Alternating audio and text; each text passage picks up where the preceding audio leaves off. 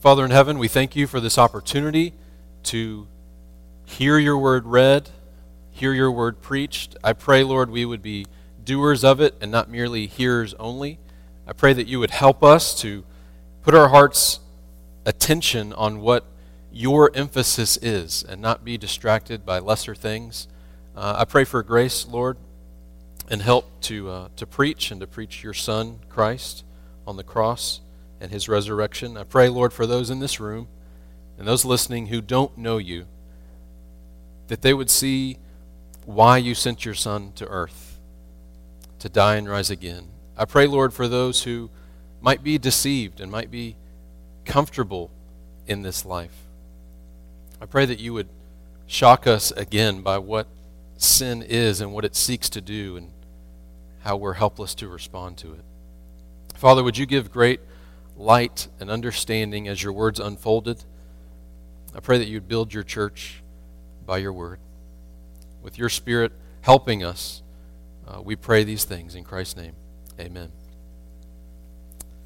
Have you ever witnessed a, a musical event or a school play where things just seem to start going wrong? It's not very polished. You know, if you work with children, you're used to that. But if you pay money to go to some event, you expect that the microphone is supposed to work, that the lights are supposed to be on cue and they're supposed to, that the musician is not just lip singing, that they're actually singing a live performance. To help you understand and, and parachute into these last few chapters of Judges, I want you to close your eyes. Everybody, close your eyes. And I want to describe a symphony orchestra to you. Close your eyes. I'll tell you when to open them in just a moment. This will just be for a minute. Imagine a wonderful symphony orchestra, a metropolitan orchestra. Somebody has just given you a ticket. You're sitting in a luxury box seat. You're a couple balconies up. You're watching a metropolitan symphony orchestra. There's the brass section, the percussion, the woodwinds, the string sections. Everybody's crisply in position. The conductor's standing there with his arms raised. He's ready to begin and the song gets underway, but you notice that no one's paying attention to the conductor. Now keep picturing this. No one's paying attention to the conductor. The song starts going. You notice that something sounds a little bit off key. You see in the right side of your vision someone from the string section sneezes. And they sneeze and throw their hands up in the air. Then the guy beside him turns and begins to start coughing incessantly.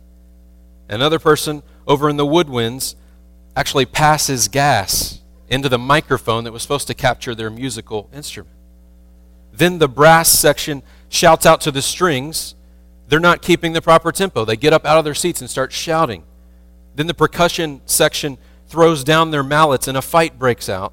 And in the pushing and the shoving, music stands are knocked over and papers of musical scores go flying through the air chairs start to get overturned, and then it gets bizarre as you're watching all this scuffle. The lights in the theater, in the concert hall, begin to flicker.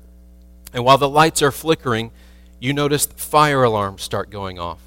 All this leads to panic, and the audience, too, as more pushing and shoving turns into mayhem and chaos. But you're there in your box seat, comfortably with nobody pushing you around. Okay, you can open your eyes. If you can picture that, you just symbolically understood the entire book of Judges. Okay?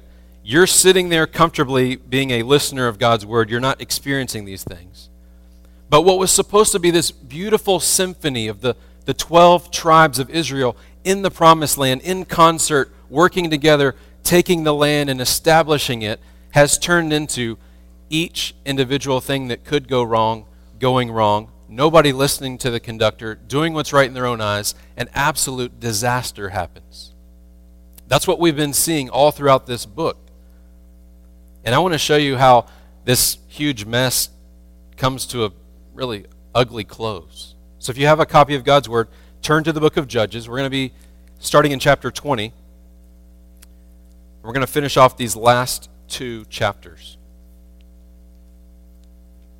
book of Judges, chapter 20. This is on page 219 in the Bibles under the seats in front of you.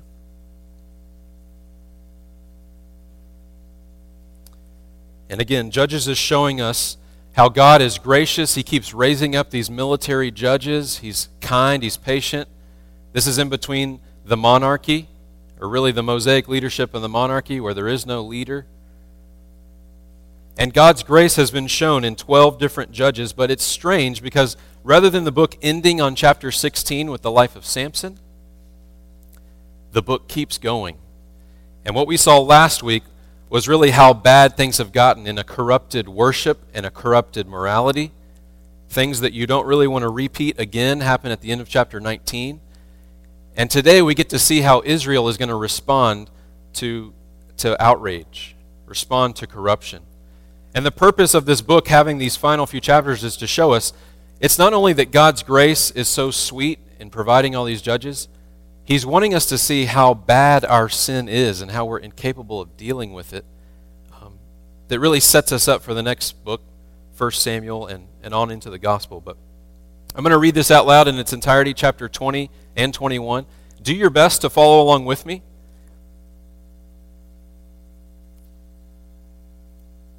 Let's begin. Then all the people of Israel came out from Dan to Beersheba including the land of Gilead. And the congregation assembled as one man to the Lord at Mizpah. And the chiefs of all the people, of all the tribes of Israel, presented themselves in the assembly of the people of God, 400,000 men on foot that drew the sword. Now the people of Benjamin heard that the people of Israel had gone up to Mizpah. And the people of Israel said, Tell us, how did this evil happen? And the Levite, the husband of the woman who was murdered, answered and said, I came to Gibeah that belongs to Benjamin, I and my concubine, to spend the night. And the leaders of Gibeah rose against me and surrounded the house against me by night. They meant to kill me, and they violated my concubine, and she is dead. So I took hold of my concubine and cut her in pieces and sent her throughout all the country of the inheritance of Israel. For they have committed abomination and outrage in Israel.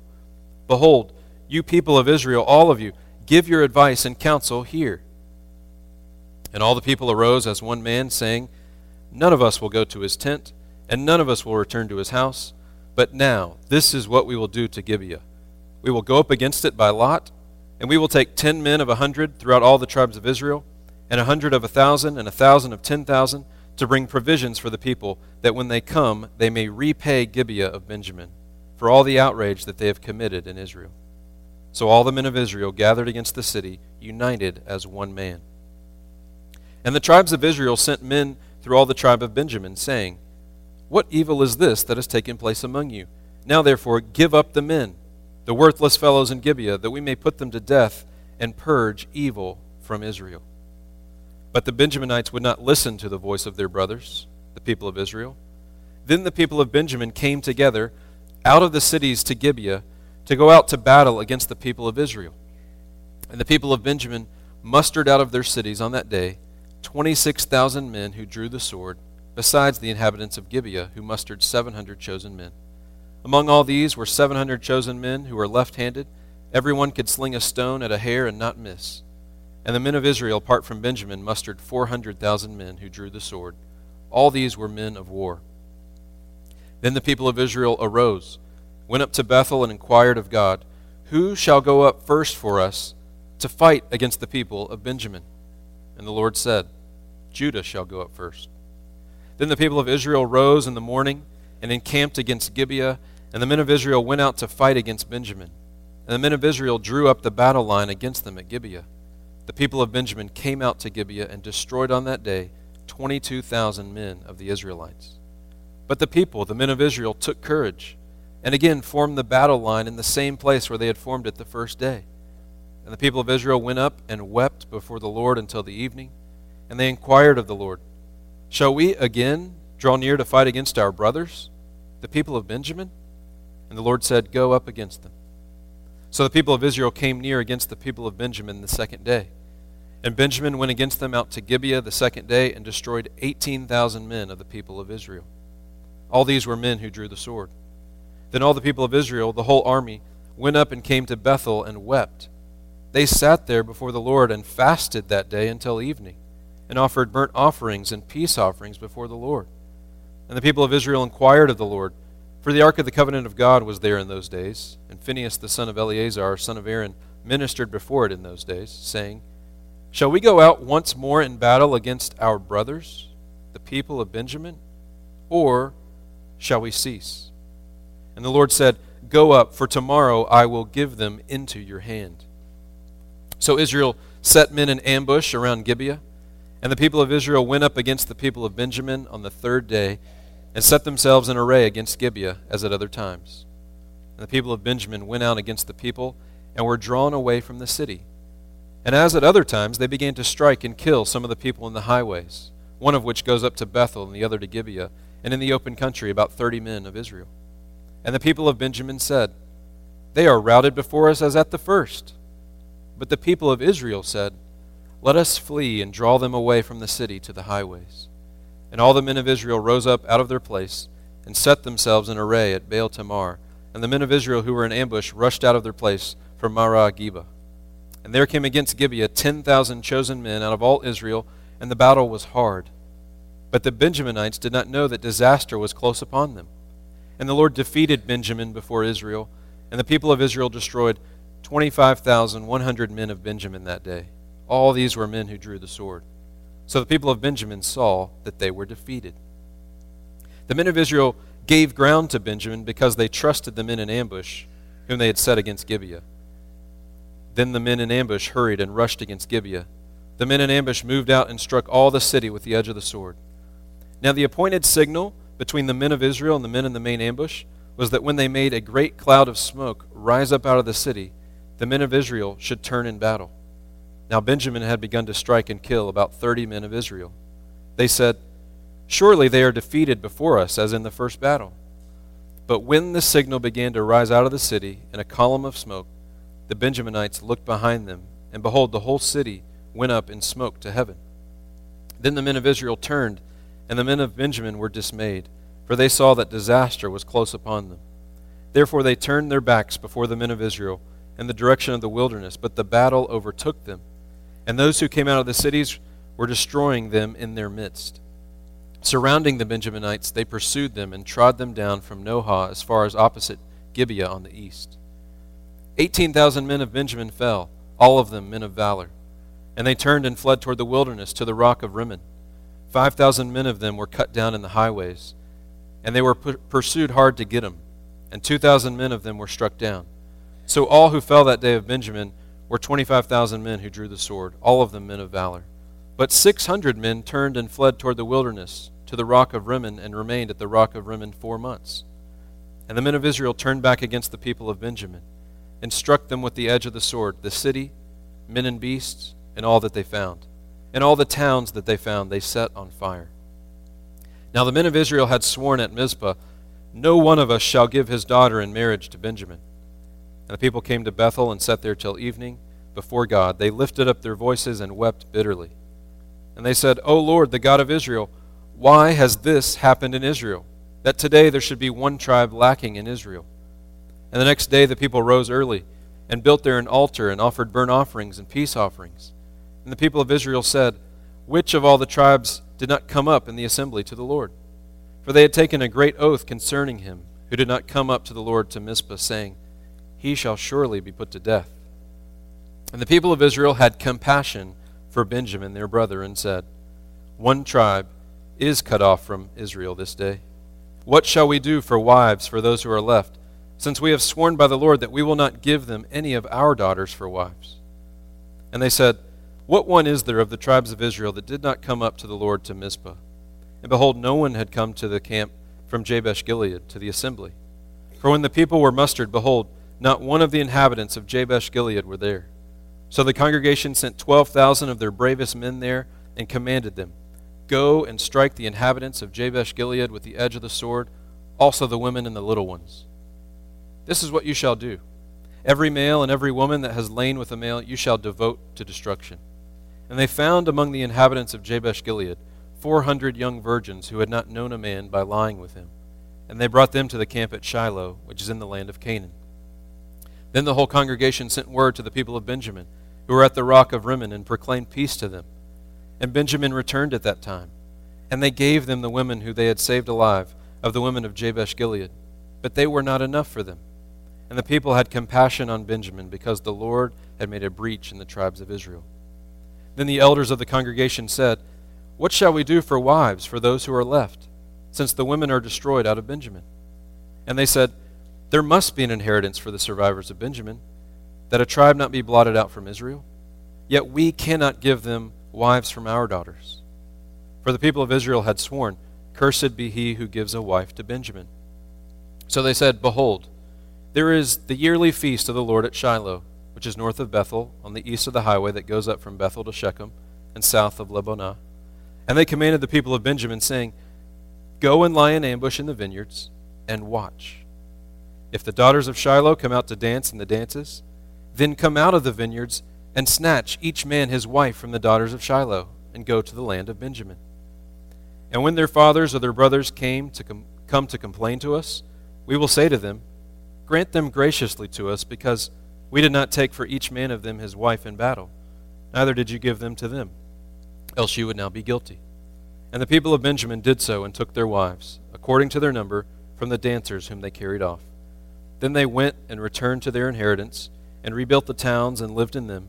And the people of Israel departed from there at that time, every man to his tribe and family, and they went out from there, every man to his inheritance. In those days, there was no king in Israel. Everyone did what was right in his own eyes. If that's the first time you've heard that, maybe you're a guest today or you didn't read this before today, that sounds really confusing. A lot of different numbers of troops being killed. This thing about human trafficking or bartering with wives. And then the book just ends. What a weird sour note to end on. I want to help you walk through these two passages and understand what God has for us here. And my confidence to go to such a bizarre place in the scriptures and seek to mine things out of it and lay it before you and I to learn from is because Romans 15:4 encourages me. It says that everything written in former days was written for our instruction so that with hope and encouragement from the scriptures, we can have hope, we can learn. So I want to give you three short points to this sermon that help you understand these chapters, and we'll, we'll wrap it all together and close the book, okay? Three truths we can learn from these two chapters. Number one, consider sin rightly. Consider sin rightly. Number two, confront sin rightly. Confront sin rightly. Point number three deals with compassion. Have compassion on sinners rightly. Have compassion on sinners rightly. Now, unless you've read the book of Judges from beginning to end, like we've done this year, I do not expect you to see the beauty yes, the beauty of these final two chapters. The poetic beauty at the literary level of the book. And I say beauty because under this first idea, we want to consider sin rightly. The first thing we need to do before we look at any single individual verse is to step back at the larger level and consider sin rightly. There's something beautiful going on. You don't have to turn anywhere in your Bible. But if you were to turn in your Bible and compare chapter 1 of Judges with these final chapters of Judges, something stunning would emerge. You would see that in the opening chapters, Judah is leading a military charge in partnership with the other tribes. Judah is going out, and there's victory. But in these closing chapters, as we just read, Judah is leading a military charge yoked with his brothers in partnership, but there's defeat. In fact, two days of defeat and thousands of lives lost. You would see in the beginning chapter of Judges a joyful giving of marriage, Caleb giving his daughter. But in these last chapters, as we just saw, there are those who are reluctant, even a refusal to give their daughters in marriage. In the opening chapter, you would see the tribes fighting their enemies in these closing chapters, you would see the tribes, as we read, fighting themselves. At the beginning of the book, you see what looks like a lot of covenant faithfulness and potential, land enjoying rest. But in these last two chapters, you see what looks like an abandoned covenant, faithlessness, chaos, and destruction. In short, the author has just shown us by connecting the last two chapters to the rest of the book how far the progressive deterioration of Israel has sunk down. A complete reversal from how the book started. We are at literally rock bottom in the book, where there's inward civil war and one tribe hiding amongst the rock of Rimmon, a bunch of caves, lest a tribe of Israel be snuffed out. And as I was looking at this chapter and praying over it and thinking about it, considering sin rightly is really the, the central theme. But if you want to get really specific, there's a main idea that we can package up and take with us wherever we go in our Christian life. We've got to believe it. Here's the main idea that is like an umbrella over those three points of the sermon. Here it is. Main idea sinners left to themselves are utterly incapable of dealing with sin. Sinners left to themselves are utterly incapable of dealing with sin. And when they try to deal with sin, as we're going to see, they only make it worse. Further disaster in their own self guided cleanup. So Israel here thinks they can provide a remedy of sin. They think they can get rid of those lawless, worthless men in chapter 19 who did that outrageous thing with that concubine and defiled her and abused her all night. They think they can pluck that sin out of Israel and kind of restore the nation.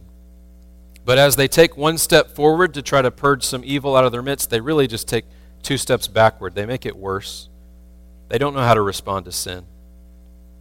It's messy, it's flawed.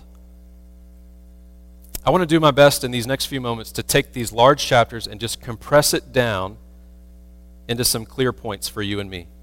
So, those three ideas of how to consider sin, how to pursue it, confront it, and go after it, and then how to be compassionate on sinners, I want you to see how Israel got it wrong in all three of those. And then I want you, as we unfold these verses, to be thinking in your own life who seems to always be sinning around you? Go ahead, stop right now and think of a name. Think of a name of a person. Maybe they're in your family, maybe they're in your church, maybe you work with them. Just go ahead and think for a moment. Put a name on it. This person always seems to be sinning around me. And I want you to use that name as a lens by which you can view this instruction. So, under the first point, considering sin rightly, here are two truths we can take about how to consider sin rightly that come right from this passage. The first is this, under point one. We ought to view others in light of what God thinks, not what a group thinks. When we see sin around us, when we see others doing sin, we ought to view it of how God would think about it, not just what a group of people, our peers, or a larger group would think about it. Here's where I'm getting this point. In verse 1, if you put your eyes there of chapter 20, notice how the end of verse 1 ends. It says, As one man to the Lord at Mizpah. Then put your eyes on verse 8. All the people arose as one man. And then put your eyes on verse 11. Verse 11. So all the men of Israel gathered against the city, united as one man. Can you think of when they did this in the rest of the book? Nowhere. As one commentator put it, why couldn't they get this united as one man against Israel's enemies, the Canaanites, the Philistines? Their uniting as one man is as impressive as it is sad, because this is the first time in the entire book they unite together like this to go to battle against one singular thing instead of going to battle on their own. It reminds me when I was in college, I was a resident advisor in the dorms. I struggled so much to get the guys on our floor to do things together and hang out, but some were jocks, some were computer guys and video game guys, gamers. Some just wanted to study, some just wanted to go out and party. I could never get these guys to mesh. But you know what brought them all together before the semester was over? A power outage. It was one night in the dorms, the power went out, and all of a sudden, the TVs weren't working, the Wi Fi was then down, and at the time, the guys were poor. They needed the Wi Fi, they didn't have their own data plan. Everybody turns off their TVs, which were turned off for them, put their phones away. They all came out of the rooms and just assembled in the hallway and kind of looked at me like, What do we do? I was like, We talk to each other, guys. This, we're getting to know each other now. And they talked to each other. They were united for that moment. But the moment the power came back on, what do you think they do? They go back to what they were doing. What drew them together in unity was not they wanted to work together and get to know each other. It was, it just, for a temporary moment, something kept them from what they wanted to do, so they wanted to deal with it together or see what to do. That's what Israel's doing here. The author three times has told us they united together as one man. But it's just to deal with a problem, not to be united together to worship God throughout the year or to go help one another. So that's the first idea. If we're going to view sin and consider it rightly, we have to understand that it's not just about getting a bunch of people together and what do they think about it, getting charged up. We have to think what would unite me with others to deal with sin? It hopefully would be God's perspective.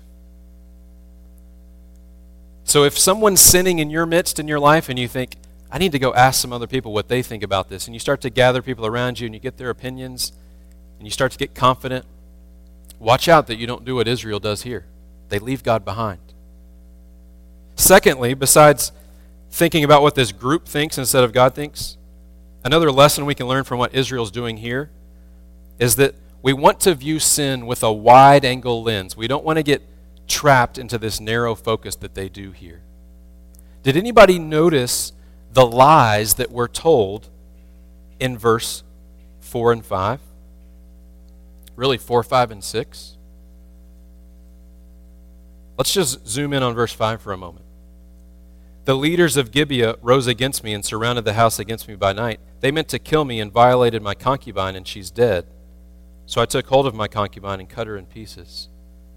That's the Levite giving his testimony of what just happened. Israel considers all this wrongly because they don't ask this guy more questions. This guy leaves out the fact that he pushed her out there. He grabbed her, seized her, and threw her to these men who violated her and killed her. Here he makes it sound like who's doing the sinning? They did. They did these things to her. He's blind to his own hand in this.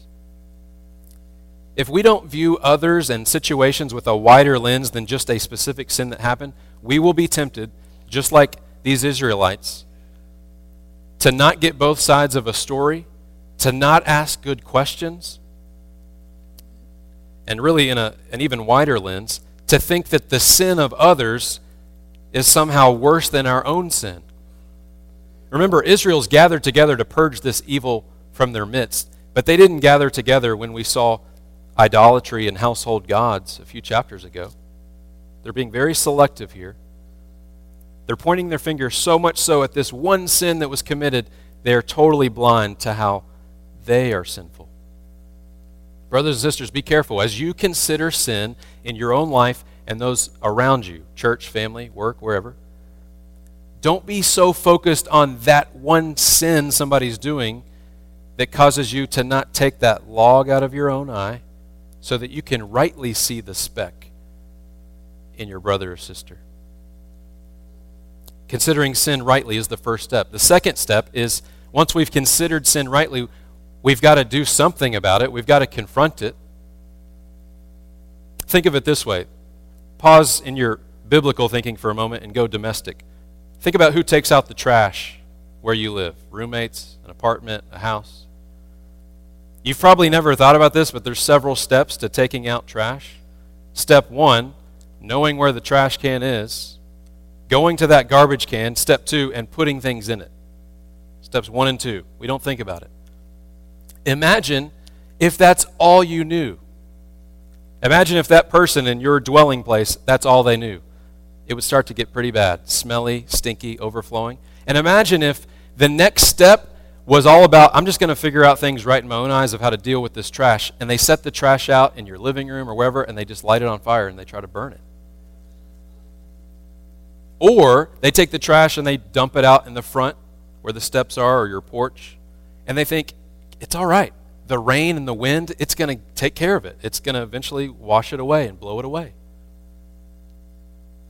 Or imagine if they thought they were being really clever and to take the trash out, they walk over and instead of pulling up the bag and pulling the drawstrings and taking it out to the garbage, they begin to take one piece of trash out one by one as things are, are dripping and smelling through the house to go take it outside one by one. We all know what's wrong with that picture, right? Because we know the process of what do you do with trash? Put it in the trash can, take it out. Israel can't even consider sin rightly, and these other successive steps of how to deal with sin, they don't get right. So then when they go to confront sin after considering it, they screw it up. Let me show you how they do that. Look with me right there in verses 12 through 14. This is how Israel starts to confront sin.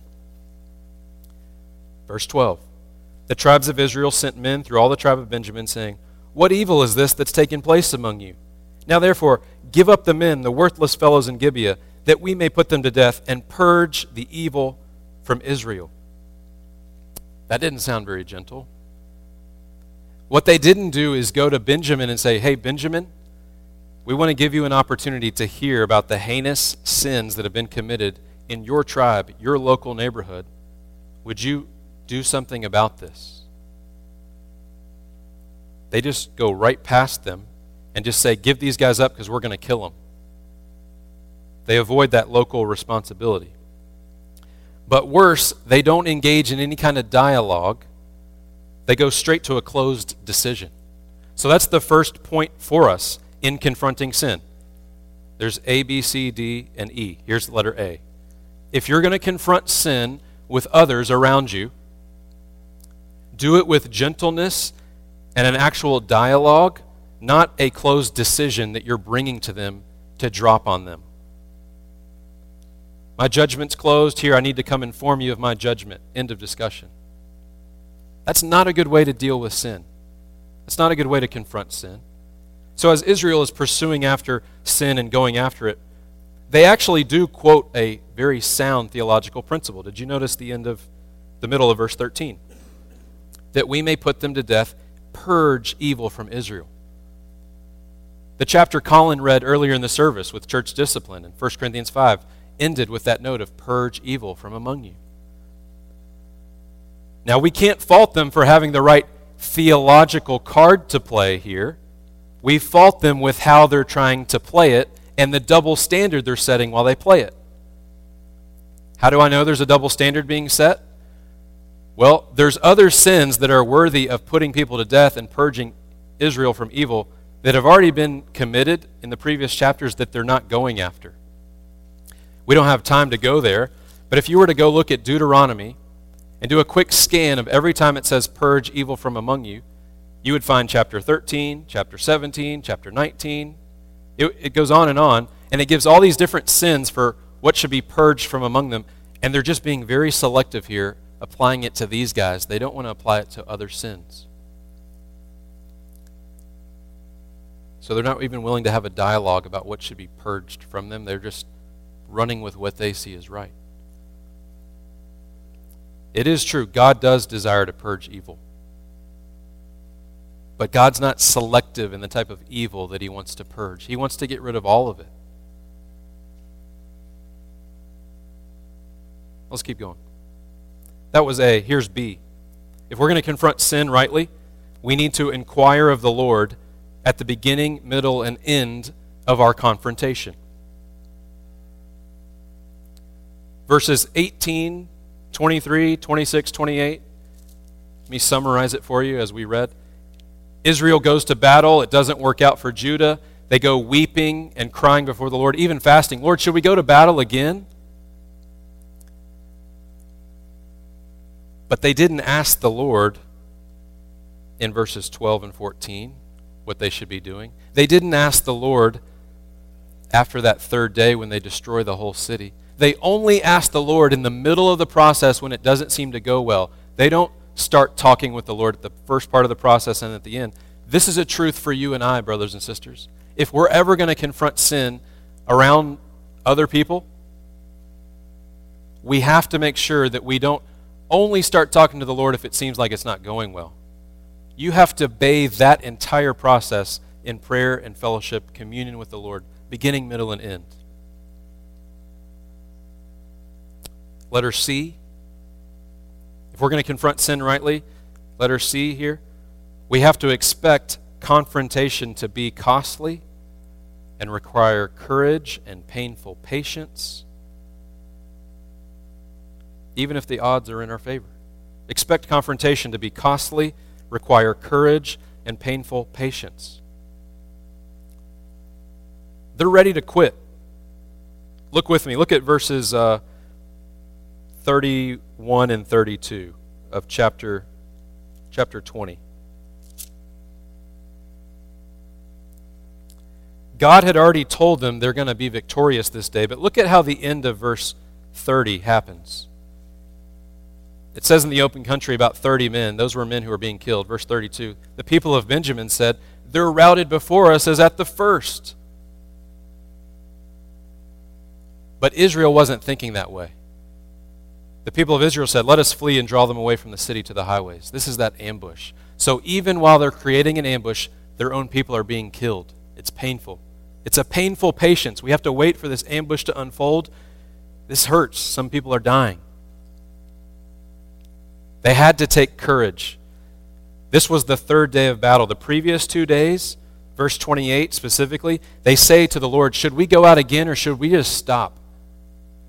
Have you ever tried to talk to another roommate or a family member or a church member about their sin and it seems like it just doesn't go well?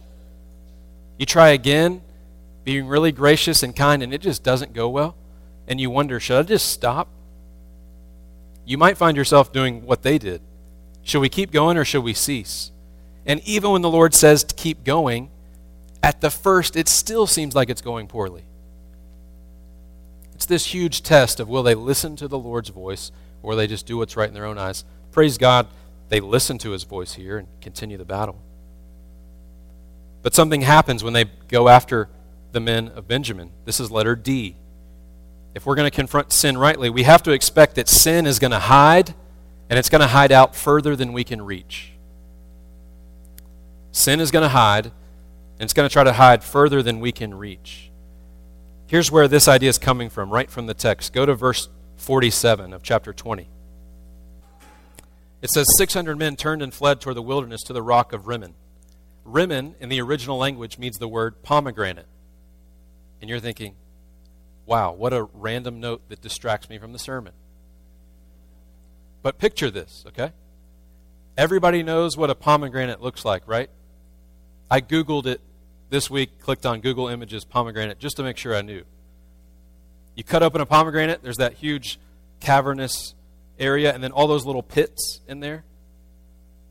That's what the rock of Rimmon was named after. Think of it as being named the rock of pomegranate. So, archaeologists and commentators and others note that there's a cave really close to Benjamin here a 100 foot tall, 30 meters, 100 foot tall entrance.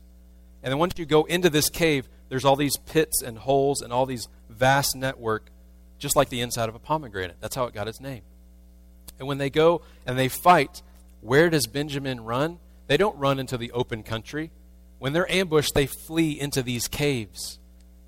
And even though they're victorious, 600 escape into these caves. This teaches us a lesson. Sin loves to hide. It teaches us that no matter how good our strategy is, no matter what God's told us to do, when we try to confront sin in other people, you're not going to get all of it. If God's using you as a vessel of grace to help somebody, you're not going to get all the sin. There's still going to be indwelling sin remaining.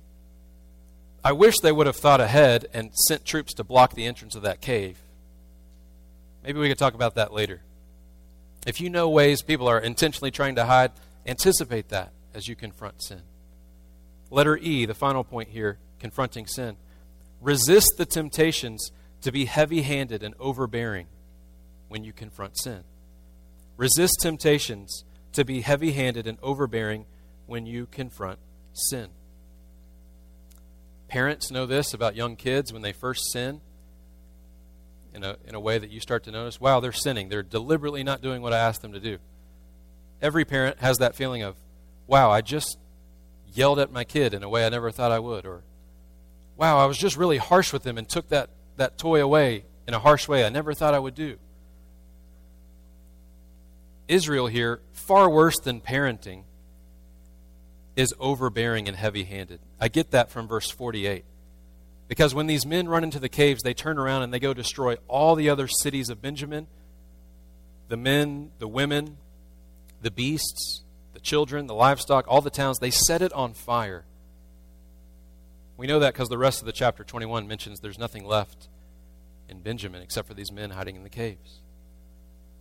We have to resist the temptation to not do what Israel did. And when a plan unfolds, we finish it with something heavy handed because we now have the upper hand. We think we're in control, so we're going to lay something heavy on another person. As we transition to point three here, how to be compassionate on sinners around us, I want to simply pause and ask you do you believe God has good designs for dealing with sin? If you would say yes, God has good designs, I would want to take it a step further and say, do you, brothers and sisters, know God's design for dealing and confronting sin? Individually and even in the church. I hope that you do. I want to read a few verses and, and tell you about it. The first verse I don't need to read because we heard it earlier in the service 1 Corinthians 5. That's church discipline. If you've ever wondered, why do we practice church discipline? Why do some churches do that? Isn't that mean? That's actually the way God has designed us to deal and confront with sin. To expose sin, to warn, to protect, to present a good witness for Jesus. As a man named Jonathan Leeman wrote, he said, The sins listed in 1 Corinthians 5 are not merely adjectives, they're nouns.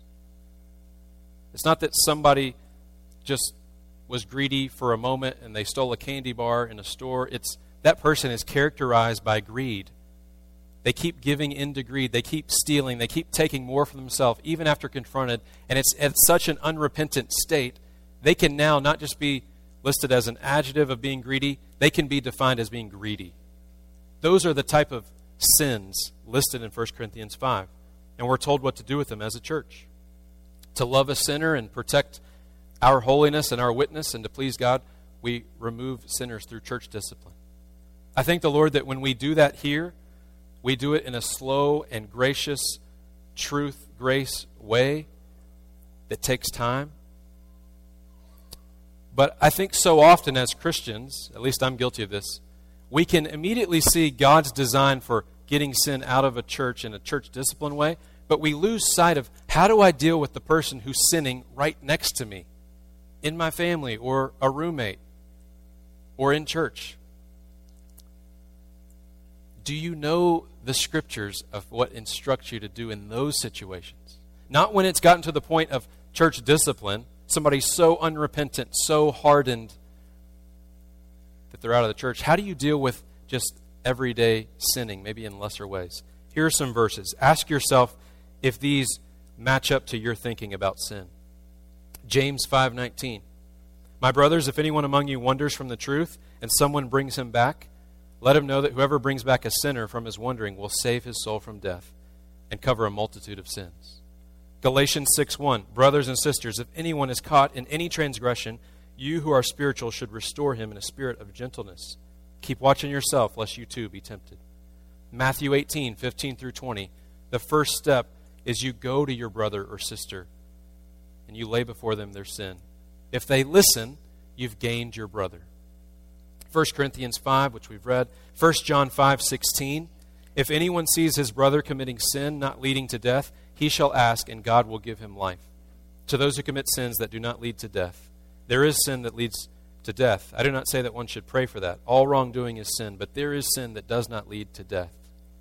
Hebrews 3:13 lastly, but exhort one another every day, as long as it's called today, that none of you may be hardened by the deceitfulness of sin. Is that your approach to dealing with sin around you? You pursue it in those ways? Left to ourselves, we're merely going to gossip about it, or ignore it, or be heavy handed when we pursue it, or just neglect it. In the final few minutes of this sermon, Catch this. This is something you can walk out of here with. When you see sin around you, you are not supposed to ignore it. You're supposed to do what those verses just said and gently, winsomely pursue your brothers and sisters. They might be deceived and not know what they're doing because one of the effects of sin is to be hardened and to be deceived. May it be that possibly God puts you in their life to see them do this or that because you will be the means to help them turn in repentance. We want to be compassionate. That's the third point we'll close with. Be compassionate on sinners. Have compassion on sinners. Israel here is self centered in their compassion. Chapter 21, verses 2 and 3. There's a lot of emotion, an appearance of being worshipful. But the first idea of how to have compassion on sinners is we don't want to have compassion that's man centered, human centered. It needs to be God centered. They asked the question in chapter 21, verse 2 and 3. Verse 3 Lord, why has this happened in Israel that today there should be one tribe lacking? Answer There's been a lot of sin going on. Their pride is starting to get in the way where they're too worried about do we have the right number of tribes? Their pride is now hurt. We're lacking one. They're not worried about what God's perspective is. If we're going to have compassion on sinners, we have to think about things from God's perspective. Another point, secondly, we should aim to be wise in our compassion, not hasty and inadequate. They go and they kill a city and they take all the virgins from there and they find 400 virgins in the city. And they come and they tell the 600 guys in the caves, hey guys, we've got wives for you. Come on out. But they come up short. 600, 400, doesn't add up. Their compassion, as they say in verse 6, they had compassion on Benjamin. It was just hasty, it wasn't wise, it was inadequate. We can be so tempted with brothers and sisters around us where we want to have compassion.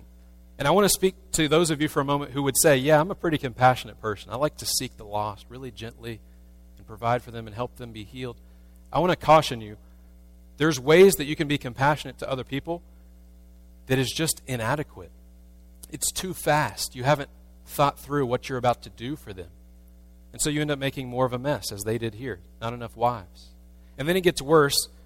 As a third point, we want to make sure our compassion is holy and helpful, not just pragmatic in its solutions. This third thing that they're doing wrong in their compassion is they go steal women who are dancing around at a festival. They literally steal people, human trafficking. They're so focused on the solution that we just need to get wives for this tribe so they can repopulate and be amongst us. They don't think about the families these women were torn away from. They essentially distort justice and tell the men don't worry about it. So their compassion is not holy. It's not even helpful. It's just the means justify the ends. So as we close out these ideas, we, we realize Israel can't consider sin rightly, they don't know how to deal with it. They can't confront it in the right way. They don't, they don't even show compassion in the right way. It leaves us hanging with the question how do we deal with our sin? Answer This is why God sent Christ. The cross proves that Jesus considered sin rightly, that the Father in Jesus considered it rightly, because he prays to the Father and says, If it's possible, let this cup pass from me. But you know what Christ did. He prays, he says, Not my will, but your will, and he goes to the cross. He's considering sin rightly. This is the only way. And in his kindness, God confronts sin rightly. The cross shows us that the Father and Son confronted sin in the right way because wrath was totally absorbed, not just diverted and set aside. Jesus screamed out on the cross, It is finished as his body's dripping with blood. It is finished. Sin was fully confronted there. God's wrath is fully, fully poured out there. And we know that the Father and Son had compassion on sinners, rightly, because by means of that punishment on the cross, that was actually atonement. Sacrificial atonement that's substitutionary. Because Jesus would then proclaim forgiveness of sins in his name. And he would charge his apostles to do the same. So if you're wondering, how do we deal with sin rightly? We look to the cross every time as Christians. And then from there, we flow out principles from the cross and how we live. If you're not a Christian today, if you feel like you're deceived that you're doing Christian things, but you're not a believer in the Lord Christ, I would urge you today deal with your sin by going to the cross, looking at what Christ did for you there, dying in your place that proves it's worse than you thought it was. That proves that you can't just do more good things to earn a place with God. It proves you can't just have a pastor come pray for you and that'll make you right before God. Jesus came and he came incarnate to deal with sin. Jesus could have came as a spirit that hovered around and taught us some things and then floated back to heaven. But he came as a human being, real flesh and blood, to be nailed to a cross all of his blood poured out so that he could deal with sin sufficiently. And then he rose from the grave. He wiped clean God's wrath. And he offers you forgiveness in his name. If you would turn from your sin, and one of the primary ways we don't turn from our sin is we think, I will deal with sin on my own, God. Thank you. Or they think, I'm not that bad of a person. If you will turn from that thinking and trust that your only way to be made with right with God is by trusting in the cross of Christ, your sin can be dealt with. Brothers and sisters, I pray that as we've looked at the book of Judges, you've been encouraged. I pray that you would tremble to try to deal with sin on your own terms. As the book closes, that last verse is a frame for the entire book. There was no king, there was no godly high authority that they could look to. They just did what they thought was right. This is the way I think we should deal with sin. They sprinkled in a little religious lingo, some religious actions to it, but it was still just them doing their own thing. And they made it worse. Don't let your life end on a sour note. Don't ruin the situations of others by ending it on just what you think's best. Think about what God sees, His perspective, His word, and think about how the gospel would deal with sin. Let's pray. Father, we thank you for making a full end of our sin. And Lord, we know we're justified before you, and yet there's still indwelling sin that, that remains until we are fully perfected on the final day. Help us, Lord, as a church to no longer neglect those who sin, but to pursue after them. Father, help us to have wisdom that if there's certain sins that are so small, we, we actually obey Proverbs 19:11 and know that it's our glory to overlook an offense. That we should bear with one another, that there's times where we don't have to pursue so harshly and intensely every little piece of sin we see. Help us, Lord, to remove the log of our own eye first and gently pursue brothers and sisters. Lord, help us to have your perspective about dealing with sin, not just our own. We thank you for showing us this and showing us the cross. In Christ's name, amen.